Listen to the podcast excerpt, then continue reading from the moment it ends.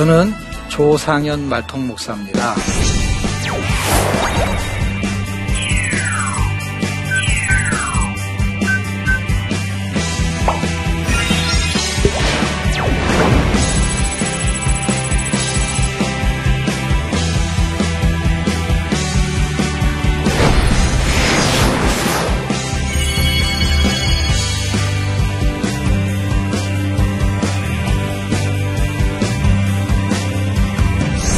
여러분 혹시 그 어, 특별 새벽 기도회 혹시 들어보셨어요?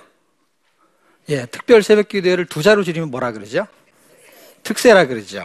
예, 두 자로 줄이면 특세. 예, 그런데 두 자로 줄이면 부의가 될 수도 있어요. 왜냐하면 특별 새벽 기도회를 통해서 승리하는 삶을 살 수 있잖아요. 그런데 말씀 통독 이것도 두 자로 줄이면 어떻게 말할 수 있죠? 말통. 그런데 이것도 두 자로 줄이면? 네, 그렇죠. 눈치가 빠르시네요. 네, V. 승리할 수 있거든요. 왜냐하면 기도와 말씀으로 세상을 이겨내갈 수 있는 힘을 공급받기 때문에 그렇습니다. 제가 성경을 읽고 성경을 깨닫고 성경을 이해하려고 왜? 목회자이기 때문에 성경을 가리키고 설교하기 위해서는 성경을 알아야 되죠.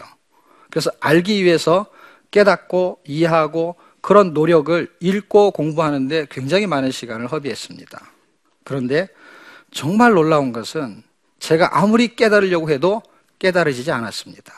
그런데 성경이 그 이후에 성경이 새롭게 보이기, 보이기 시작하면서 그 이후에 성경이 나를 깨닫게 하는 걸 깨달았어요. 아, 성경이 이해당하고 성경이 묵상당하면서 아, 성경은 이해하는 게 아니고 성경이 나를 이해시키고 있구나. 이것을 발견했습니다. 진정한 성경 읽기는 아, 성경이 사람에게 말을 거는 것입니다. 만약에 여러분 통이 있는데 요새 겨울철이잖아요. 김장하죠. 그럼 김장을 하면 김장한 김치를 통에 담아야 되죠. 그렇죠? 통에 담으면 그 통을 뭐라고 불러요? 그렇죠. 근데 술을 담으면 어, 대단하시네요. 그런데 밥을 담으면 뭐가 되죠? 밥통이 됩니다. 옛날에 우리 어른들이 밥 먹고 살기 힘든 시절에 우리의 위장을 밥통이라고 부르기도 했습니다. 물론 밥통은 아니죠. 위장인데 밥을 담았다라는 느낌으로 아, 그렇게 했습니다. 사람도 술을 먹을 수 있죠. 그러면은 술통이 되는 거죠. 예. 또한 사람이 담배를 필 수도 있죠. 그럼 뭐가 되죠? 어떻게 알았어요? 에... 어떤 사람들은 아, 재털이라고 말하는 사람도 있더라고요.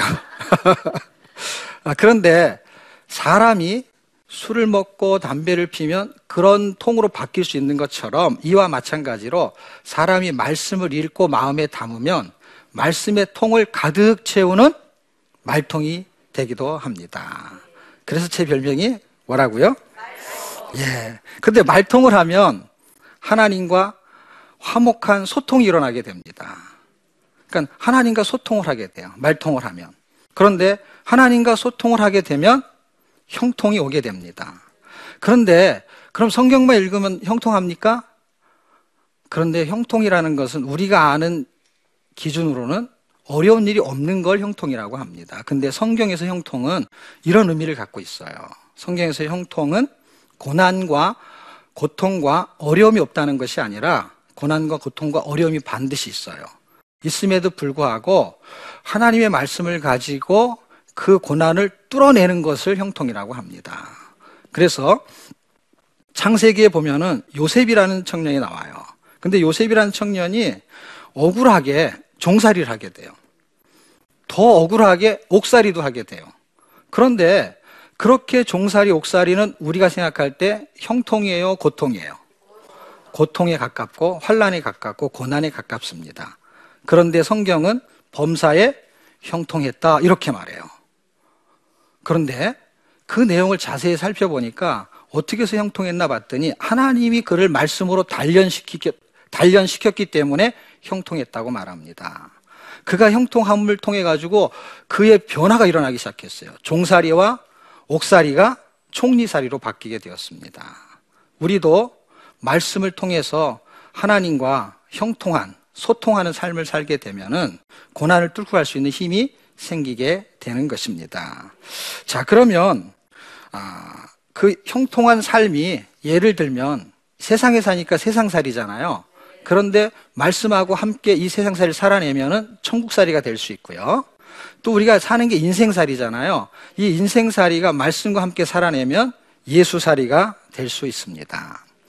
소통이라는 뜻은 사전적인 의미로 생각하는 바가 서로 통한다. 이런 의미를 갖고 있어요. 그런데 훈민정음에도 소통이라는 의미를 설명하거든요. 그 훈민정음의 소통은 자기의 뜻을 상대방의 마음에 사무치게 만드는 거래요.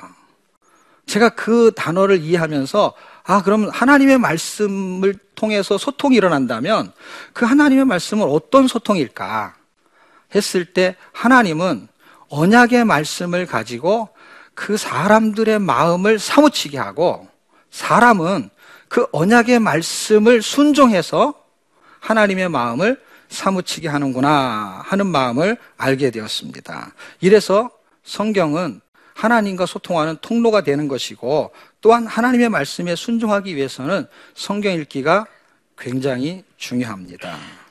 그런데 그렇게 중요한 성경이 잘 안 읽혀진다는 거예요.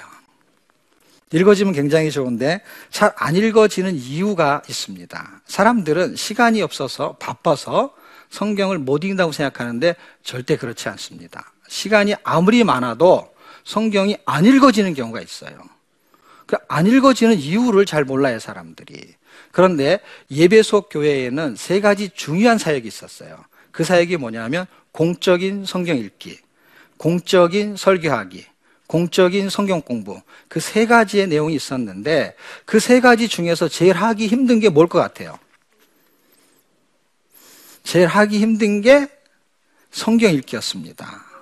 근데 왜 성경 읽기가 제일 하기 힘들었냐면 성경을 읽으면 로마서 10장 17절에는 성경을 읽으면 믿음이 생긴다는 거예요. 믿음이 생기면 고난을 이겨낸다는 거예요. 그래서 악의 세력은 고난을 이겨내는 그 믿음을 없애기 위해서 성경을 못 읽게 만들었던 거예요. 그래서 잘 생각해 보세요. 세 가지 중에서 설교하기 하고 성경 공부하는 거는요, 예를 들면 지도자가 있어야 돼요. 그런데 성경 읽기는 지도자가 없어도 누구나 할 수 있고 아무나 할 수 있고 어디서나 할 수 있어요. 그런데 제일 하기 힘든 프로그램이 돼 버렸어요. 왜냐하면 악의 세력이 성경을 못 읽게 만들기 때문입니다.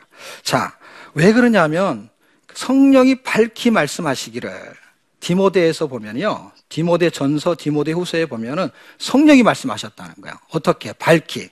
후일에 나중에 말세가 되고 이후가 되면은 사람들이 믿음에서 떠난다는 거예요. 사람들이 진리에서 떠난다는 거예요. 왜?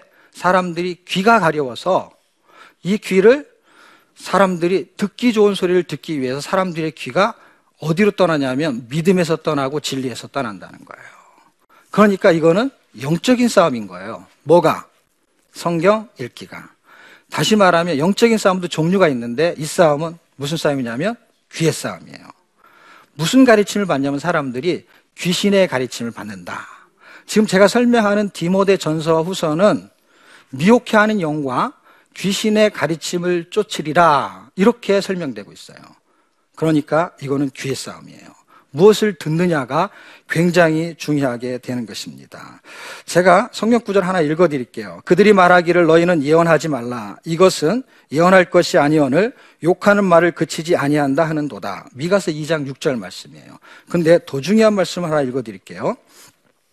내가 누구에게 말하며 누구에게 경책하며 듣게 할고 보라 그 귀가 할례를 받지 못하였으므로 듣지 못하는도다. 보라 여호와의 말씀을 그들이 자기에게 요구로 여기고 이를 즐겨 아니하니 에레미야 6장 10절의 말씀이에요. 귀에 할례를 받지 못하면 하나님의 말씀을 요구로 여긴다는 거예요. 이 놀라운 일이죠.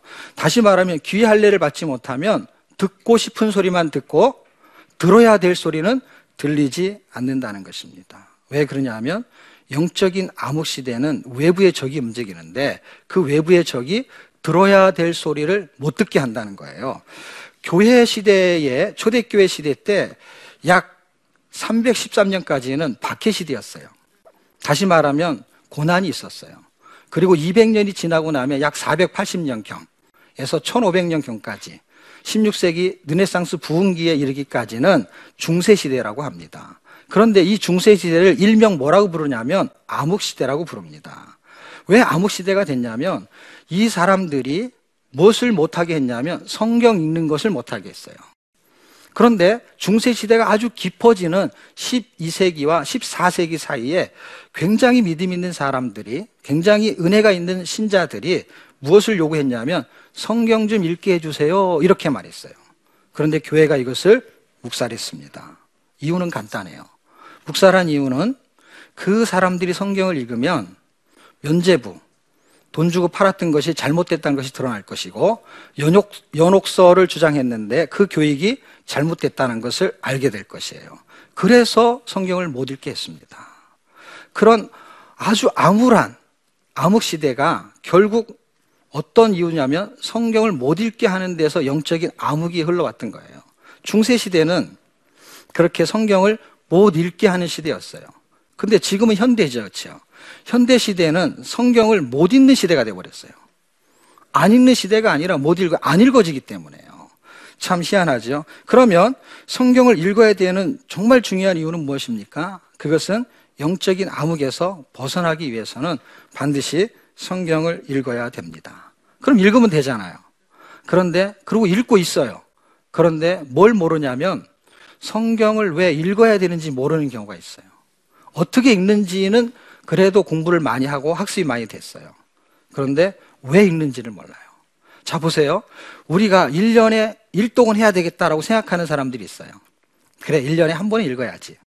그럼 성경을 읽는 목적, 목표가 생겼어요.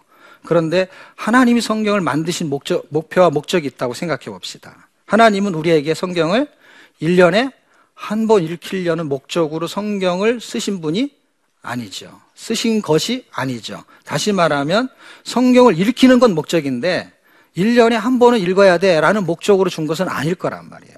그럼 도대체 무슨 목적이 있을까요? 하나님은 성경을 쓰신 목적이 있는데 그 목적에 맞게 읽지를 못한다는 거예요. 그래서 목표는 좋아요. 어떤 거? 1년에 한 번 읽는 거. 굉장히 좋은 목표예요. 그런데 성경을 하나님 쓰신 목적은 그게 아니에요. 목적은 예수를 믿어서 하나님께 순종하게 만들어서 하나님이 영광 받으시는 게 목적이에요.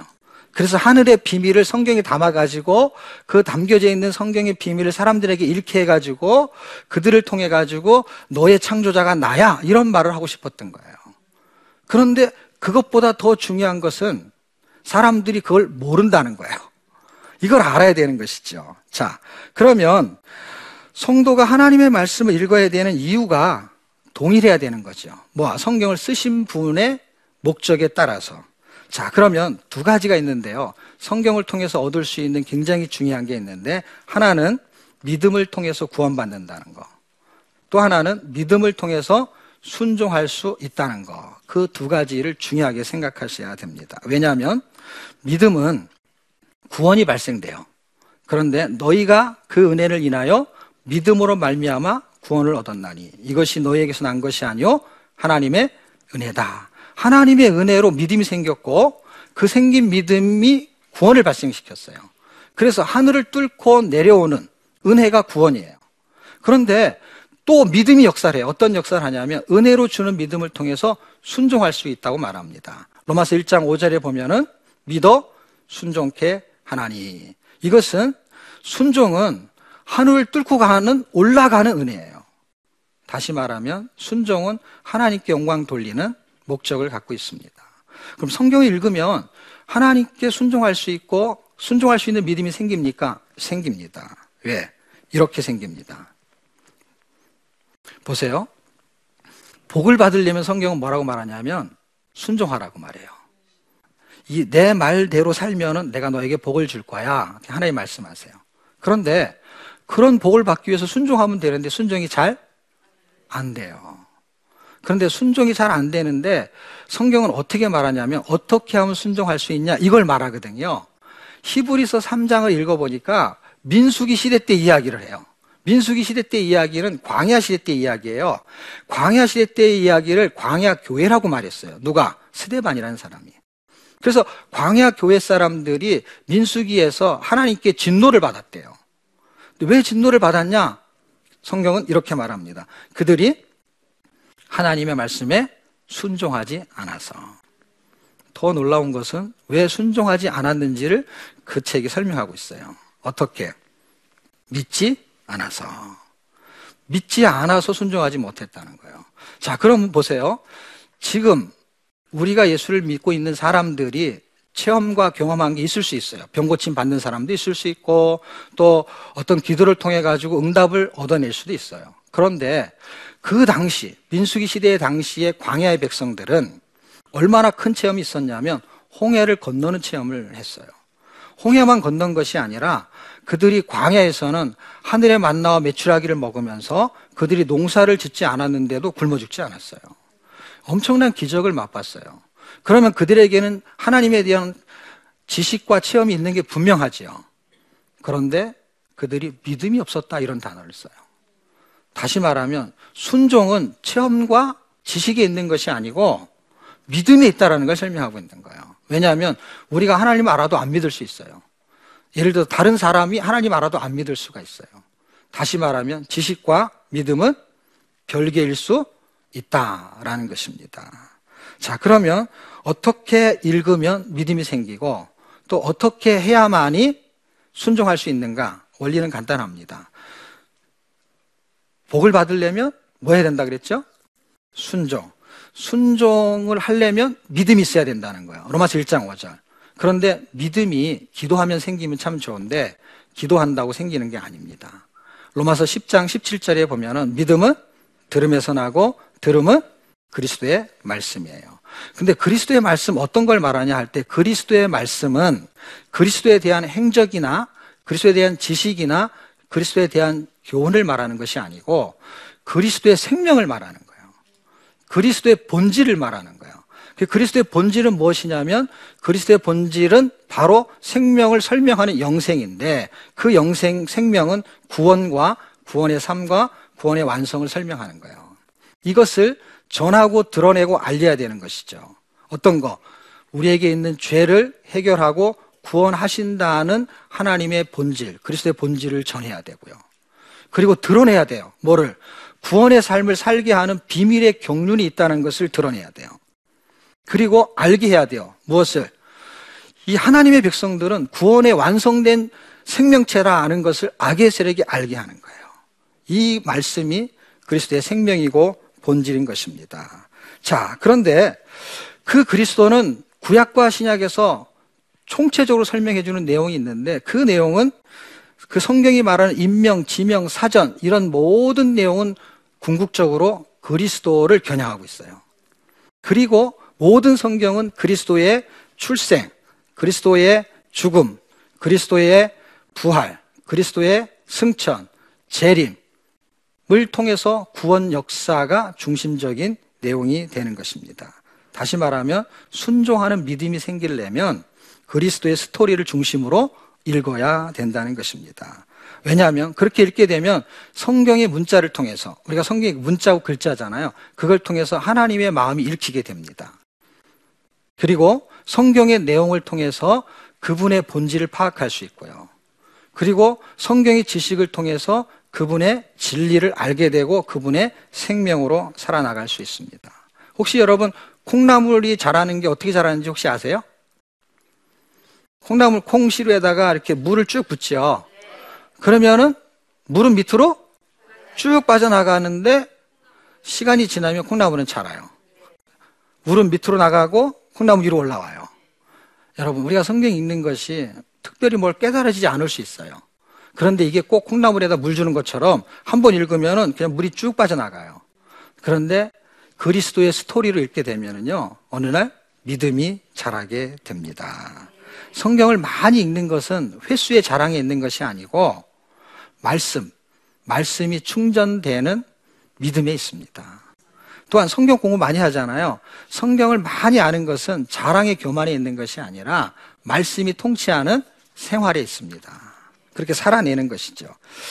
아, 제가 예전에 아, 한 10, 한 2, 3년 전에요. 뉴질랜드에 가서 영어 성경 읽은 적이 있어요. 근데 영어 성경을 읽는 것이요. 한국말로 읽는 것도 잘 안 읽어져요. 영어로 읽는 게 쉽지가 않아요. 잘 안 읽어지니까 사람들한테 도전을 줘야 되는데 이런 예화를 하나 쓴 적이 있어요. 예전에 가나안 농군학교의 김용기 장로님이 그 자기 아들한테 야 너 가갖고 트럼펫 하나 사와라. 그래서 트럼펫을 하나 사왔어요. 내일 아침부터 불어 그랬어요. 근데 트럼펫 이게 잘 안 불리거든요. 그냥 피리하고 틀려요. 근데 잘 불리지 않는데 이걸 새벽부터 부르라는 거예요. 그래서 아들이 반문을 했어요. 아버지, 이거 한 번도 배워본 적도 없고, 불어본 적도 없는데, 어떻게 내일 아침부터 부냐고. 아버지, 왈. 그 트럼펫 만든 사람도 있는데, 왜 부는 거를 못 하냐는 거예요. 그냥 불기만 하라는 거예요. 가사도 필요 없고. 여러분, 영어 만든 사람도 있는데, 읽기만 하는 거예요. 해석하라는 얘기도 아니야. 그냥 외우라는 얘기도 아니야. 그냥 읽기만 하는 거예요. 한국에 돌아와 가지고요. 한국말로 성경을 읽었어요. 근데 한국말로 읽는 것도 힘들어요, 사람들이. 그래서 성경 쓴 사람도 있는데, 읽기만 하는 거 한번 해볼 만하지 않겠습니까? 여러분. 책장 안에 있는 책은 펼치지 않으면 읽혀지지 않습니다. 그리고 마음 속에 새겨진 말씀이 있잖아요, 우리 안에. 삶으로 펼치지 않으면 사라지지 않습니다. 만일 당신이 성경을 펼치게 된다면 성경을 읽게 될 것입니다. 만일 우리가 성경을 읽게 된다면 그것을 믿게 될 것입니다. 우리 모두가 그것을 믿게 된다면 그것으로 살게 될 것입니다. 감사합니다.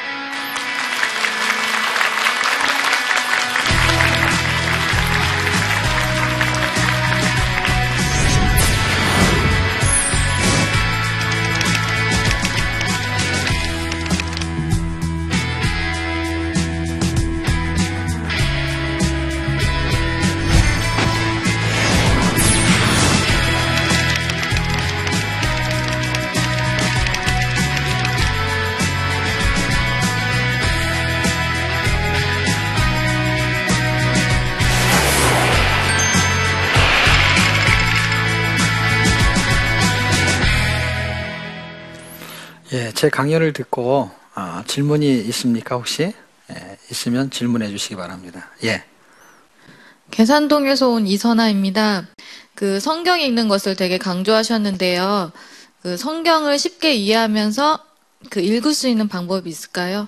예. 예 성경은 어, 쉽게 이해가 안 됩니다. 예. 근데 이제 방법을 어, 찾아볼 수는 있을 것 같아요.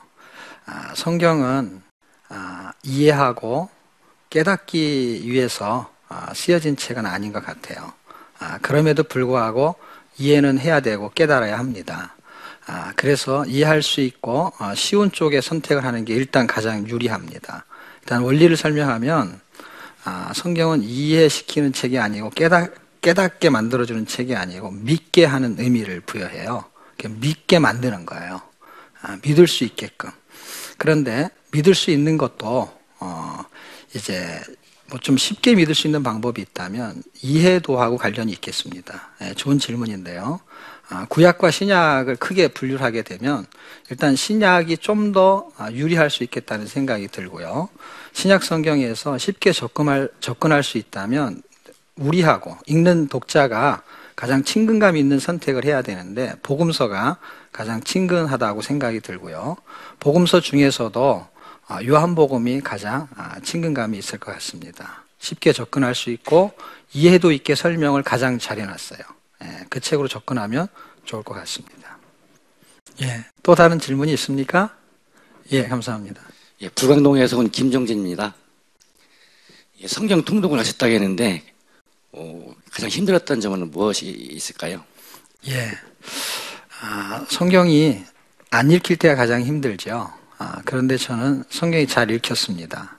왜냐하면 아, 성경을 처음에는 안 읽혔지만 아, 하나님의 은혜로 성경을 하루에 한 번 읽고 싶은 마음을 주셨어요. 그래서 성경을 하루에 한 번 읽기가 어렵죠. 왜냐하면 시간이 24시간 한정돼 있고 어, 인생은 짧은데 성경은 두껍잖아요. 네, 그래서 한번 읽을 수가 없죠. 아, 그런데 그런 마음을 주셔서 성경을 읽을 때 읽는 건 재밌고 좋았는데 한 번에 읽을 수 없는 게 가장 어려운 문제였고요. 어, 그래서 빨리 읽기 시작했어요. 빨리 읽으면서 어려웠던 점은 어, 눈이 굉장히 피곤하고 그 다음에 머리가 아프고 그래서 에피소드가 있다면 타이네롤을 먹으면서 성경을 읽었어요. 사실 아, 약을 먹으면서 성경 읽는 사람은 별로 없잖아요. 예, 저는 정말로 약 먹었죠. 약을 먹으면서 성경을 읽었는데 아, 하나님의 은혜는 아, 깨닫는 데다 초점을 잡은 게 아니고요. 이해하는 데다 잡지 않고 읽는 자체에다가 초점을 잡았어요. 그런데 하나님이 깨닫게 하셨어요. 우리 쪽에서 그걸 편안하게 읽을 수 있다면 굉장히 좋은 하나님의 은혜를 발견할 수 있거든요. 왜 그러냐면 우리가 성경을 깨닫고자 하는 열망이 있어요. 사람마다 차이는 있지만 있어요. 이해하고 싶은 열망이 있어요. 그런데 하나님보다는 적어요. 하나님은 우리에게 성경을 깨닫게 하는 열망이 우리보다 100배, 1000배 많습니다. 다시 말하면 하나님 말씀을 깨달으려고 하는 마음만 있기만 한다면 깨달으면 그쪽에서 주시거든요. 그거를, 그거를 깨닫는 게 힘든 거였어요. 성경 읽는데. 깨닫고 나면서부터 쉬워졌어요. 성경을 펼치면 저와 여러분의 인생이 새롭게 펼쳐질 줄 믿습니다. 성경 통독을 통해서 어, 루터는 믿음으로 구원이라는 종교 계획을 일으켰습니다. 이제 예수 그리스도를 중심으로 읽는 성경 통독은 우리를 통해서 새로운 종교 계획, 믿음으로 순종하는 새로운 종교 계획을 불타오르게 할 것입니다. 감사합니다.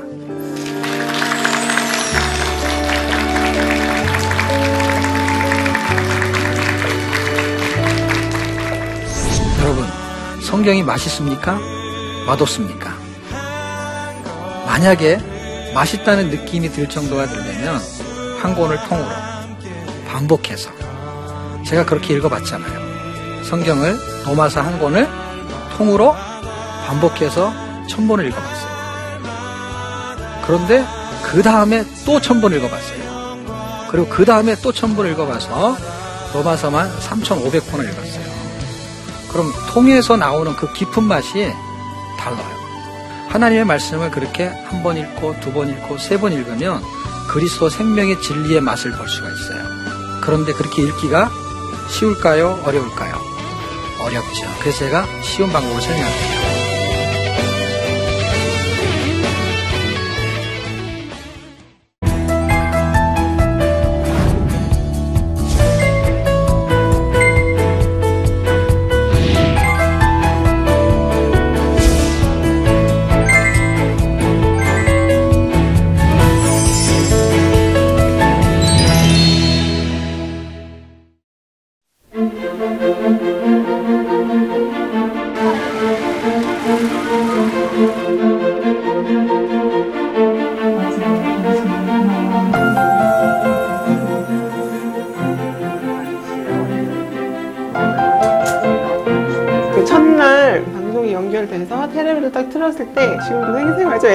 막 박수 치면서 어 텔레비전으로 방송이 나와 막 이러면서 기뻐했던 기억이 나요.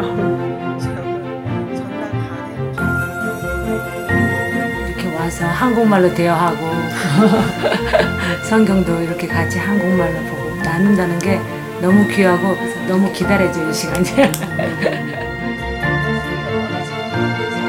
여기 뜻을 세우시고 이렇게 후원해 주시는 그 후원자 분들에게 어, 정말 감사를 드리고요. 특별히 많은 선교사님들이 회복하고 재교육받고 때로는 낙심하지 않고 좋은 믿음의 친구 옆에 있는 것 같은 그런 역할을 해주신다는 어, 생각을 하시고 어떻게 표현할 수가 없는데 정말 감사하다는 거. 감사합니다.